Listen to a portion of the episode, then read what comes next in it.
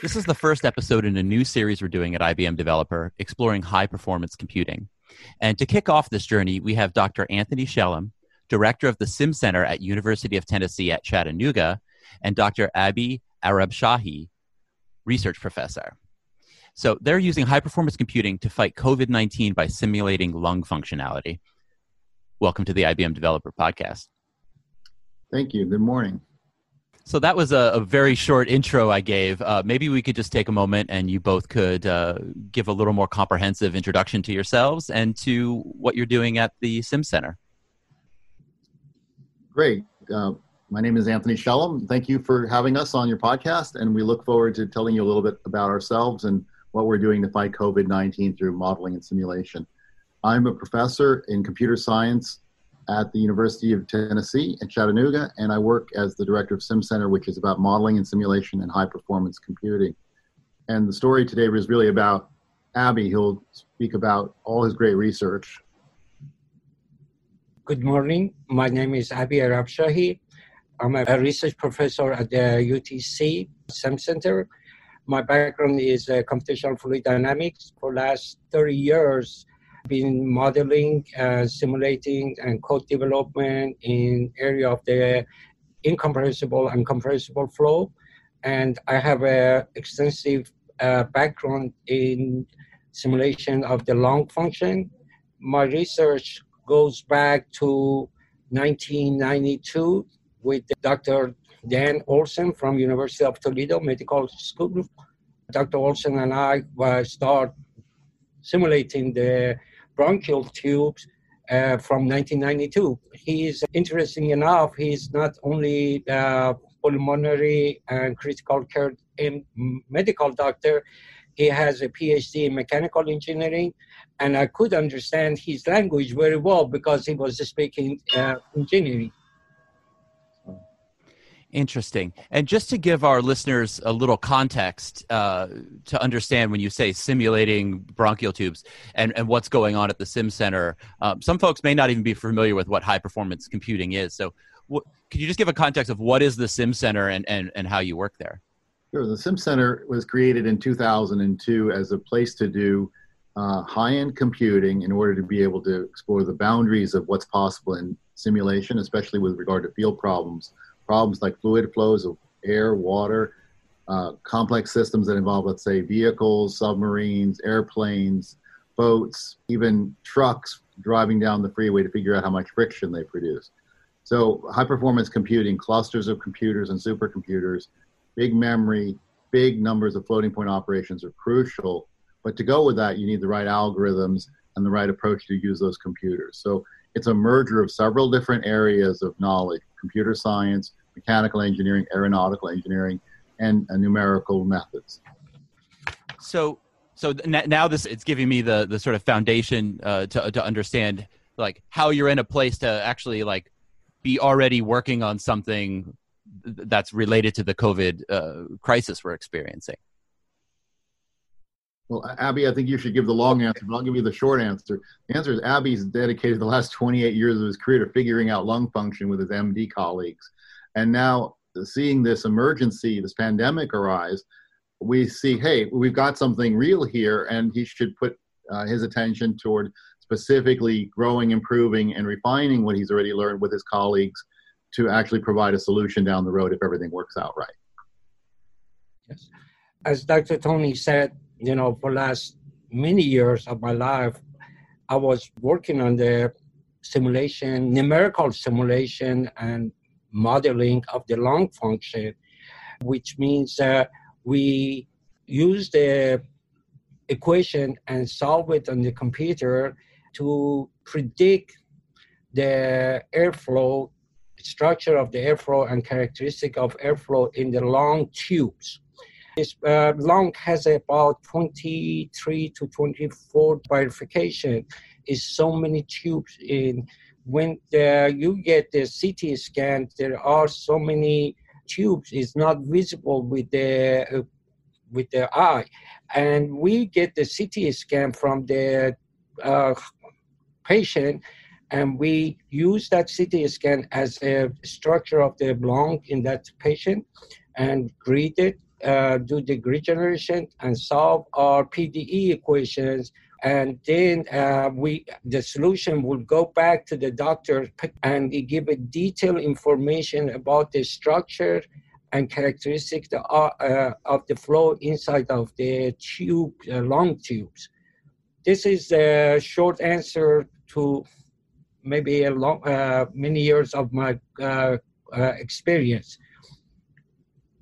So what I'm hearing is that the research you've done being used in context today means that this will help diagnose and treat the lung damage or the disease from COVID. Is that? That is correct. And also, we cannot treat the patient, as you know, but we can give a detailed information to the physician what is going on in the patient lung. And then they can use the course of the treatment. If it is a drug delivery, if it is using to how much air should go in, where the lung tube are blocked or the air does not get to the tube to exchange the oxygen or the CO2, the air pocket is collapsed. We can give those information, which is very important. And it is very important to remember we can give a time-dependent solution and the flow characteristic and the structure of the flow in the human lung, instead of CT scan, which is the one snap. Much cheaper to do this simulation and doing the detailed information than the experimental model, because the experimental model is very expensive to model the human lung. And one other thing, every human lung has a different characteristic. We are not the same. We can rapidly get the information from the CT scan and simulate patient-specific lung. So I have so many thoughts and questions. First, one comment, which I think is, could be really inspiring, especially to folks who aren't in the medical industry. Maybe you're an engineer out there, and to see that there's ways of contributing to that aren't, maybe it's not directly frontline, but it's so interesting how, the science, the technology, the engineering, the computation can really provide the tools that could make the frontline responders in healthcare be that much more effective. But my next question for you is, what inspired you in the beginning to go down this path? I was doing a little cyber stalking, and I saw that you've got, underwater autonomous robots and fluid dynamics and all kinds of interesting paths you could have gone down. But what sort of took you down this path? 1992, I was introduced to Dr. Dan Olson from University of Toledo Medical School. And he has a problem to solve. It was one verification. If I can show you, that's a very small, this is the, can you see? Yes. We did this just one verification. Of course, it was a challenging problem at that time. Dr. Dan Olson, he is a physician, engineer, and biology. He has a PhD in biology, mechanical engineering, and subspecialty in pulmonary critical care. And of course, he has another title, DIC, Diploma of the Imperial College from UK. And he said, his problem was to get the detailed information at one verification, because for the breathing or drug delivery, that was very crucial, how the flow behaved once you get to the one verification, because the angle of the verification is very critical, and the curvature of the verification is very critical. And that was the point of my interest in that area. And of course, we have had a long relationship, and he has one of the amazing information. He has been in this business for the last 48 years, Dr. Olson. And he has done lots of experimental, but experimental, what he said, he cannot get the detailed information. He can get information at different cross-section, but where, for example, the flow is recirculating. If you have a particle in the one bifurcation and the flow has a recirculation in one spot, majority of your particle would attach to the wall of the lung tube and stay there, and ultimately it damaged your lung instead of helping you. And so when you were first starting, as you had mentioned, and you said it was challenging, was it, what were the biggest challenges? Was it computational? Was it algorithmic? Was it like, what were those challenges that? The challenges was the, of course, for the, in the field of the CFD, we should be able to discretize the geometry to a small cubic to be able to solve our PDE at each small cubic. At that time, grid generation was a challenging and is not anymore, but the computer power was challenging. We did not have enough computer resource to solve, for example, 10 million grid points at that time. The 1988, I did a simulation on over close to 300,000 grid points on Cray 1, the biggest computer in the world. And that was it. I couldn't push it further. But with the new computer, our code is scalable now. We can push it to millions and million grid points. And when I said point, because if you discretize your geometry in a smaller piece, you can have more and detailed information at every point. It wouldn't smear out. You know, it's like a resolution. If you have a higher resolution, you get a better picture. I'm sorry I interrupted. I'm being on my best behavior, I promise. But what I wanted to say is that Abby is combining several different things to make the path from 1992 to today happen. It's a growth in computing, for example, large-scale clusters like our IBM Power 9 cluster that we have here at UTC is a platform for doing scalable computing. And then we're hoping to go out to much larger versions such as the Oak Ridge National Laboratory Summit cluster, which is 1,000 times bigger than the IBM cluster we have here at UTC. So there's a technology piece running a scalable computational fluid dynamics code. There's the modeling piece that he's described working with Dr. Olson back to 1992, starting from one bifurcation. Now there's 24 levels, and CT scans have advanced. But the CT scans that are available now and even are published about COVID-19 for certain patients don't go as far as what Abby's algorithm and modeling can do. So CT scans have advanced, computers have advanced, clusters have advanced, their algorithmic knowledge of how to do computational fluids has advanced, but their modeling goes beyond the resolution in some aspects than the data that the CT scan provides. So there's a predictive, or in some sense, a deeper capability. All those things together comprise the solution that Abby's working on. So I'm kind of getting a timeline in my mind now. I'm seeing like this research being done in the early 90s, and I'm sure there was other types of things that were needing the computation. And then a decade later, you have things like the SimCenter come into existence because you had these needs and people trying to solve these problems. Is this sort of the arc that's happening? Yes, I would say that's absolutely correct. The SimCenter specifically was created here at UTC to do this cutting-edge modeling and simulation where all things have to come together in balance so that you have the right computing. But algorithms and modeling together are necessary because raw computing power is not enough if you don't have the right algorithm that produces the correct answers at different resolutions in a timely fashion with enough accuracy, but also with enough precision. So you actually get something that produces actionable information once you run the simulation. It's about the ideas and the details, not the numbers. It's the insights that's produced from the simulation that's important. So that's really what SimCenter is about, that interdisciplinary conflation of those different aspects. And that happens at many great laboratories and research places around the US and worldwide. We're specifically good at these complex geometry and complex physics that Abby's talking about with regard to lung function.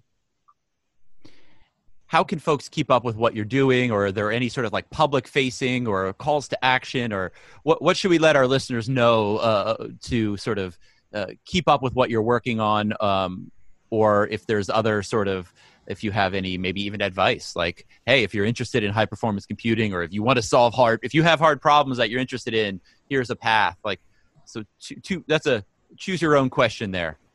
So what I would say is, first of all, our whole university, like all the major universities in the United States, are activated to help solve the COVID-19 problem areas of their competency capability.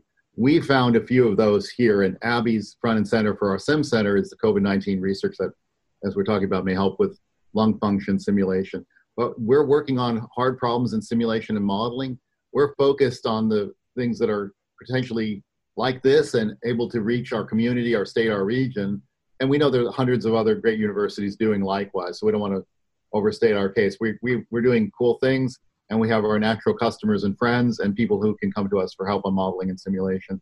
But we'd even look in, the Chattanooga community, there's really a draw for help in certain areas. And things like understanding home health conditions are things we're working on with one company, and understanding how to build sensors with them, understanding how to do all sorts of things that we hope will complement lung function simulation we're talking about today.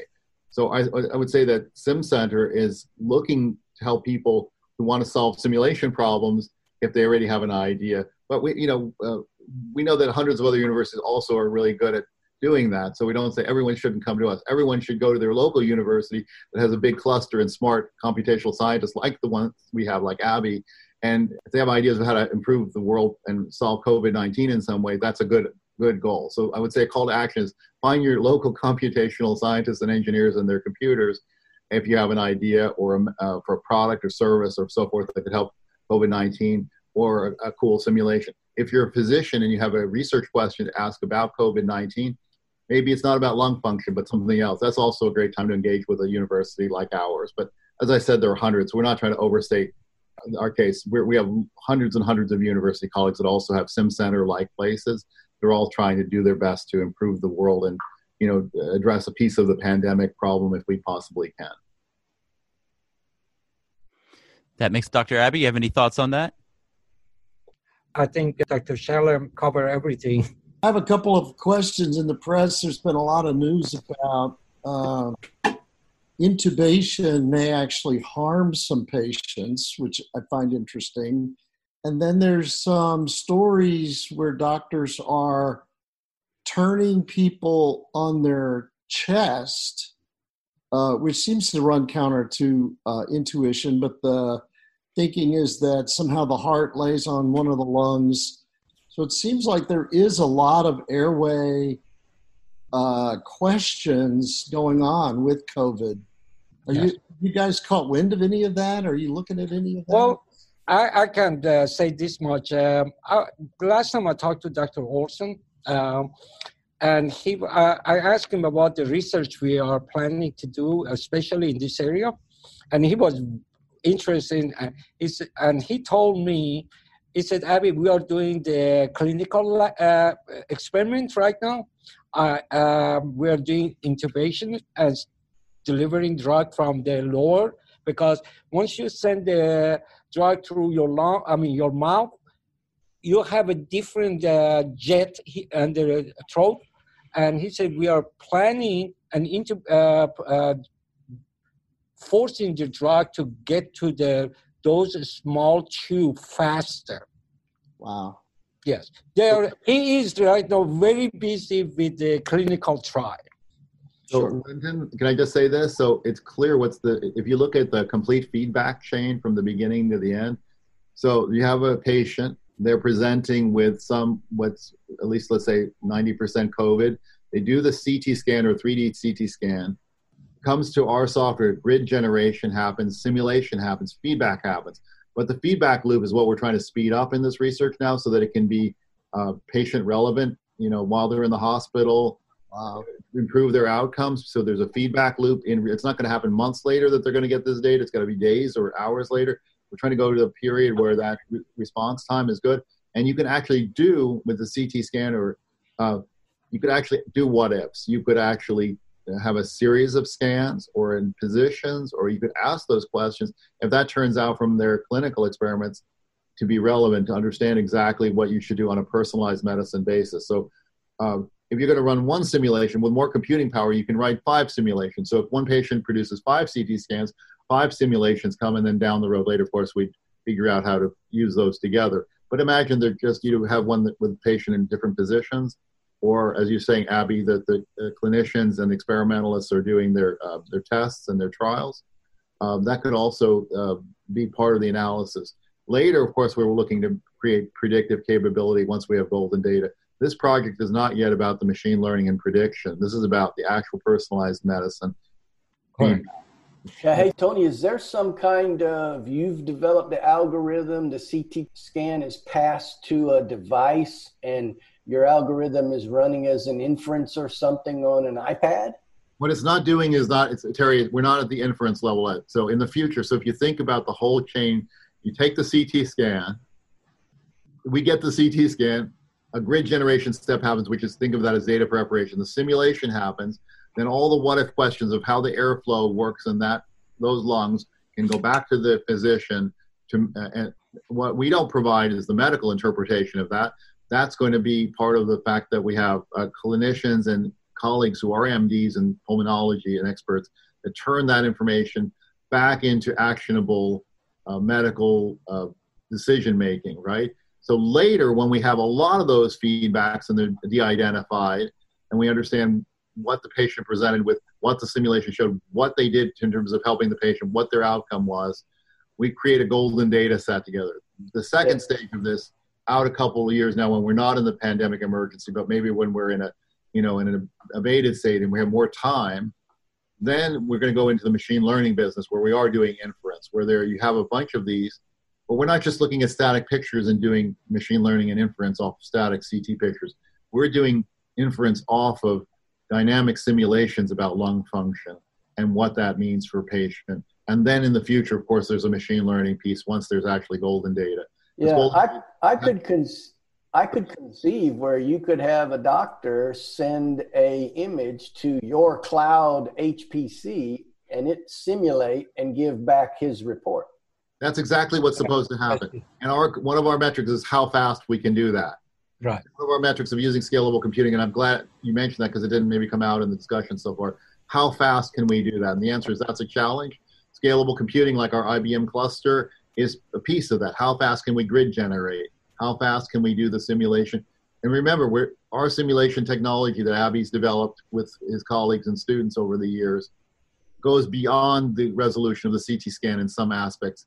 And if you think of all those bifurcations that he mentioned, if there's 24 levels, it's not a fractal because fractals go forever. But if you think about 24 levels, and you can't get to all the 24 levels through the CT scan's resolution, but he can go beyond that. He can't get all the way yet. But they're going beyond this. So they actually have already what is called a predictive capability. The next stage after that, a couple of years from now, we'll be doing machine learning over on the top of that. Not only will you get the answer, and then you have to ask your expert doctors to tell you what to do with it. You could in the future get a product or service which says, okay, we ran the simulation and here's your choices of what to do with this information. But that's not what we're offering today. We're offering the ability to do the simulation and turn it around faster. And then experts in the field will tell you what to do with the outcome of that. Yeah, yeah. Like a radiologist. Sounds fantastic.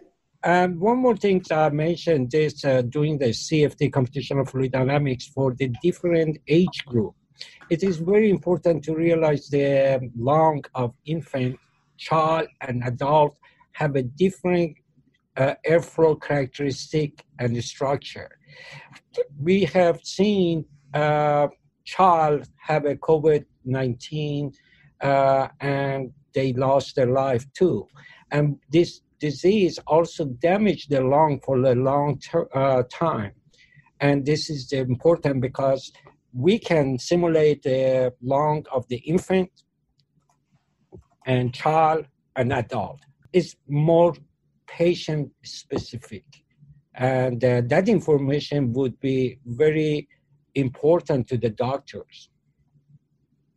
And so we have this head start, essentially. So we're looking at this research and saying we really need to accelerate it literally on better, faster computers, clusters, and big memory systems, and intellectually, because it's now become a prime area. The MDs that Abby talks to have their heads down. Thank you both for taking the time to chat today. It's been a great conversation. Thank you very much. Thank you.